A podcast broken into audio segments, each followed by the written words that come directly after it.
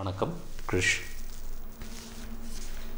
இந்த வாரம் ஐயனார் கம்மா நரசிம் அவர்கள் எழுதிய சிறுகதை தொகுப்பு. இது இவரோட முதல் சிறுகதை தொகுப்பு.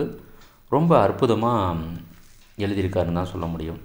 கிட்டத்தட்ட இதில் வந்து ஒரு பதிமூணு கதைகள் இருக்குது ஒன்று கிராமிய மனம் இருந்துச்சுன்னா அடுத்தது வந்து ஒரு நகரத்தை ஒட்டி அந்த கதை இருக்குது அந்த கிராமியங்கிறது மதுரையோட மதுரையோட கதைகள் தான். அங்கே இருக்கிற எளிய மனிதர்கள் தான்.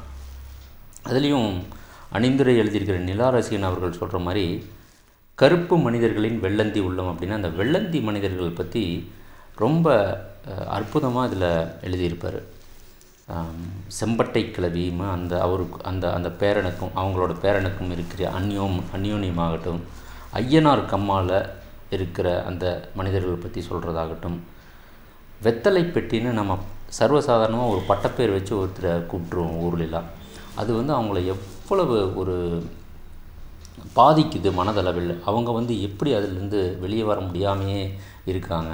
அவங்க என்ன தான் சொன்னாலும் அதை தொடர்ந்து அவருக்கு அந்த பேர்லாம் நிலச்சிக்கிட்டே தான் இருக்குது அப்படிங்கிறதையும் ரொம்ப அழகாக அதில் எழுதியிருப்பாங்க. அப்புறம் வந்து ஒவ்வொரு கதையோட பேர்லேயும் அந்த டபுள் சிங்கிள் கோட்ஸில் போட்டிருப்பாங்க.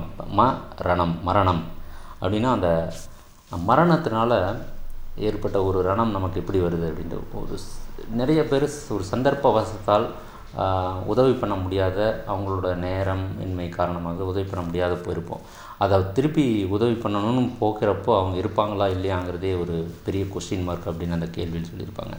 அதே போல் தான் சந்தர்ப்ப வதம் அப்படிங்கிற அந்த கேள்வி கேள்வியிலும் மாநரகம் மா நரகம் அப்படின்னு சொல்லியிருக்காரு மாநகரத்தை.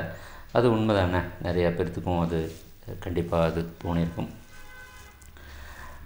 இதில் இன்னும் ஒரு விஷயம் சொல்லணும் அப்படின்னா இவரோட டீட்டெயிலிங் சொல்லலாம். இது குறிப்பாக ஐயனார் கம்மா அப்படிங்கிறதுல லாடம் கட்டுறத அவ்வளோ டீட்டெயிலிங்காக சொ சொல்லியிருப்பார்.